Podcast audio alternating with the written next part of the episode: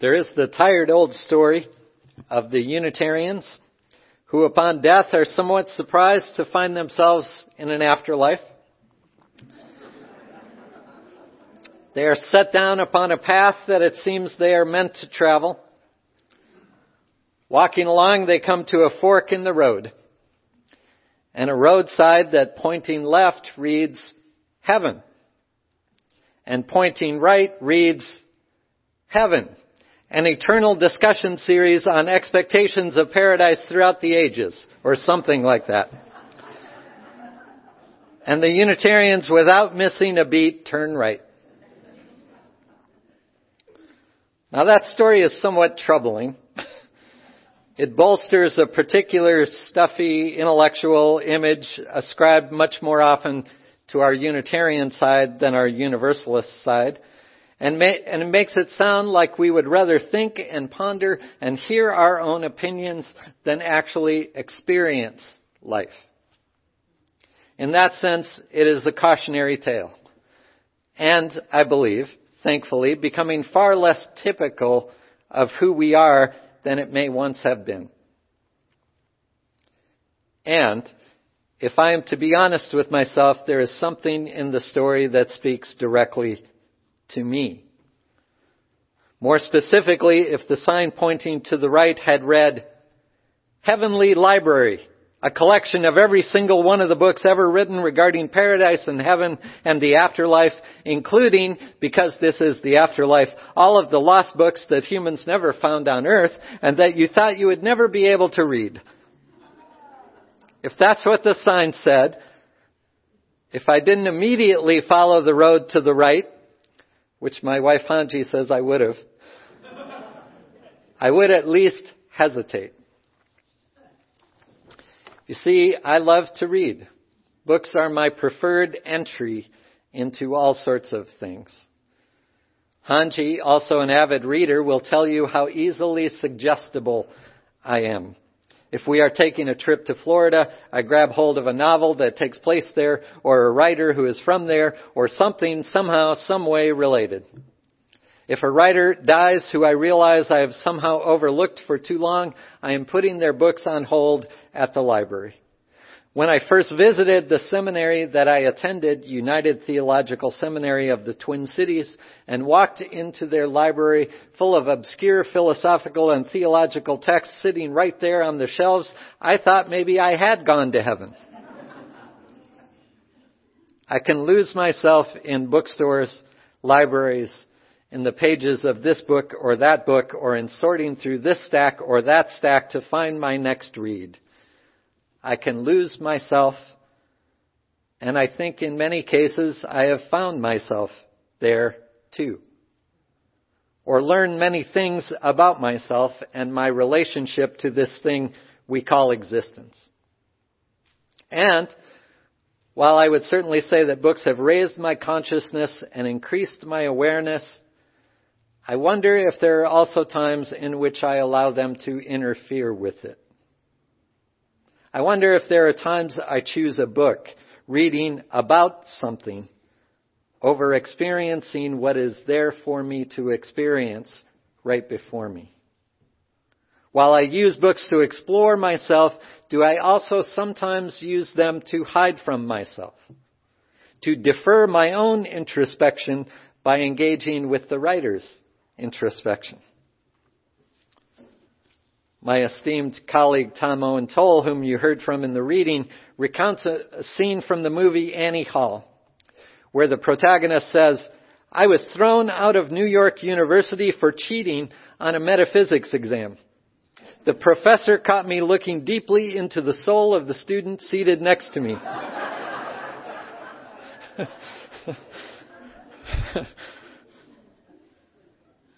Owen Towle confesses that he too is quote, sorely tempted to stare into everyone's soul but my own. Annie Dillard's, Loren Eiseley's, Alice Walker's, Wendell Berry's, Denise Levertov's, the list goes on.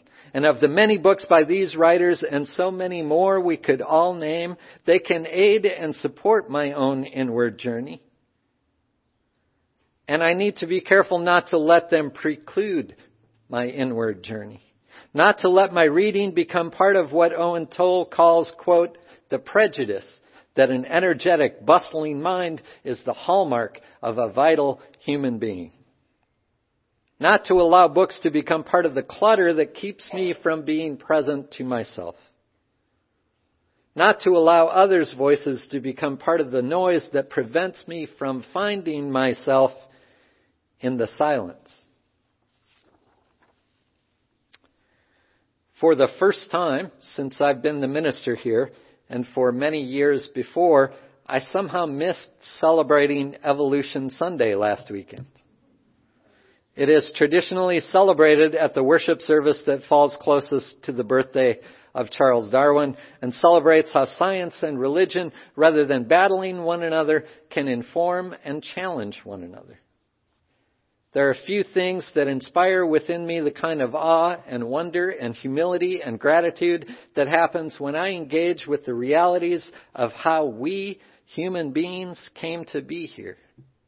The jaw dropping timeline of life, of which humans make up a nearly infinitesimal part, and the amazing intricacies of natural selection, even in my own meager and fragmentary understanding of it.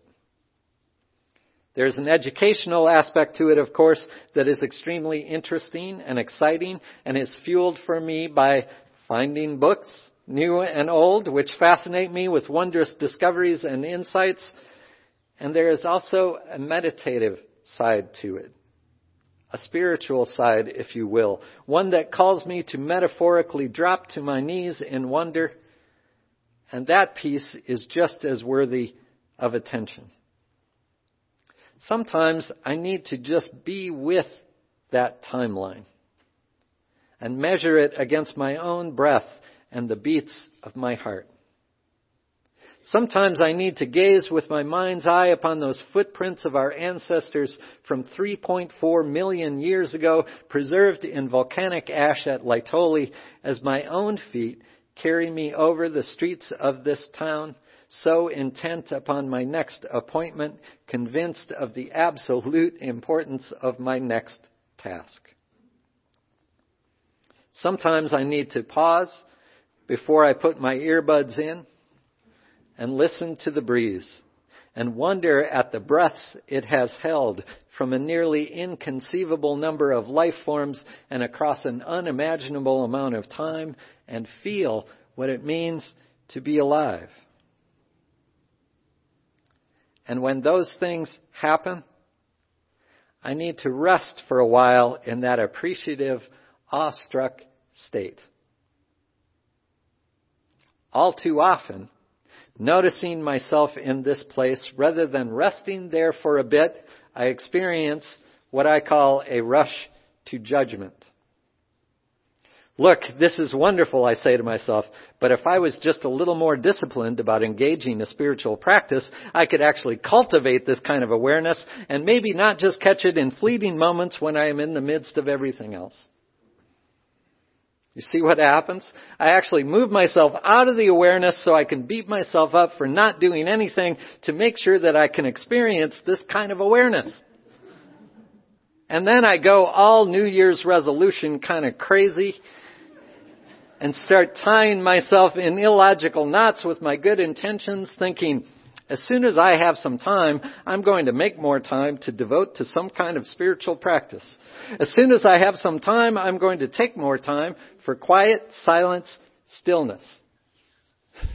You see how silly that is. As soon as I have time, I will make time. As soon as I have time, I will take time. But the whole reason one makes and takes time is because it is not readily apparent that the time is there to be had. The whole idea of making time comes from prioritizing something that hasn't found its way onto my calendar, but that I believe needs to be there. But the second part of this is that in the midst of this blessed glimpse of an awareness that I wish to cultivate, I take myself away from the awareness so that I can wish that I had more experiences of this awareness, blame myself for not doing anything to make room for such experiences, and vow in predictably doomed ways to make more opportunities for experiencing this type of awareness. Welcome to the real world of religious leaders. Don't look behind the curtain, folks. but seriously, what I'm getting to is actually good news. What I am saying is that I believe these moments of awareness happen, if not frequently, naturally. They happen naturally. And that the way to cultivate this awareness is not to nag myself about my lack of spiritual practice, but to practice recognizing those moments. To rest in them for a few beats longer than I think I have time for. To appreciate them rather than to quickly cast them aside as I vow to appreciate them in the future when I have made the proper and long overdue arrangements to make them happen, as if I could make them happen. To simply pause and notice and appreciate and do nothing. Though personal worth is often riveted on activity in this culture to simply pause and for just a few moments let go of my thoughts and opinions and plans and purposes, though I may have succumbed to the prejudice that an energetic, bustling mind is the hallmark of a vital human being. To simply pause and notice and appreciate that I am alive, that I am at once separate from and connected to all of life and that I have caught a glimpse of the awesome circumstance I find myself in of being such a tiny, tiny, tiny part of, and yet a full participant in existence. The way to increase the likelihood of experiencing such moments of awareness is to welcome such moments of awareness when they happen. And one might think, why wouldn't I welcome them? The truth is that awareness is not always pleasant. It is not always uplifting. My awareness of the wonder of being alive brings with it a recognition that this life is fragile and fleeting. My awareness of the beauty of interdependence carries also the awareness of how our connection to one another can be dishonored and abused, and that we are connected nevertheless caught in a network of mutuality, as Martin Luther King Jr. so powerfully and unsentimentally described it, tied in a single garment of destiny. And if I have opened myself to the experience of profound joy, I have also opened myself to deep streams of inevitable and undeniable sadness. What happened in Florida this past week put me in touch with this. Yes, I have yelled back at the talking political heads on TV as they offer thoughts and prayers while conveniently sidestepping answering any questions about the accessibility of outrageously deadly weapons. Yes, I have cheered on the students speaking out in courageous ways about the action they demand. Yes, I have despaired that those who are elected to represent the people will ever find the strength to free themselves from the icy grip of the NRA and the corrupting temptation of lobbyist dollars. I have fumed and I have fretted and I have felt an aching anger festering within me toward a society that seems to be willing to sacrifice the safety of our children upon the altar of my right to bear arms through a questionable interpretation at best of a document from a time when people could not even have conceived of the weapons that can now be found in homes across this country. And while I may think that all of that may be, if not justified, at least understandable, I also had to stop and wonder if some of my blustering was to avoid feeling the deep sadness that flowed beneath it all. I've tried to set aside some time to just be with that, as uncomfortable and painful as it sometimes feels. I have, not surprisingly, found a book. Just started it that may help provide a way for me to open to that sadness that comes with connection, It's written by Sue Klebold, the mother of Dylan Klebold, one of the two students who carried out the killings at Columbine. I have tried to grant my soul more time, as long as it takes to catch up with my rambling body, to catch up with my bustling mind, to catch up with my ever eager tongue, which is always ready to say so much more than I know. I have attempted to open myself, if only for fleeting moments, to the awareness, however unwelcome at first, of the deep sadness running through all of this. It has not lessened my frustration with those potential policy makers who, in my estimation, stubbornly refuse to address the real issues. It has not lessened my support of and feelings of solidarity with those students. It has not dampened my desire and my commitment to call for action. But it has at times helped to ground all that in the realization that I am carrying this deep sadness about how we fail one another. And more directly, how I can fail you a realization of how far my compassion at my best can extend even to those whom I so dislike. How wondrous and dangerous our connection to one another can be. It has at times grounded me in the realization that this is not simply an issue, but an opportunity for us all to think about how we wish to express our reverence for life and our connection to all that is. Everybody needs a rock. Everybody needs that which connects us to what is really going on around us and what is really going on within us.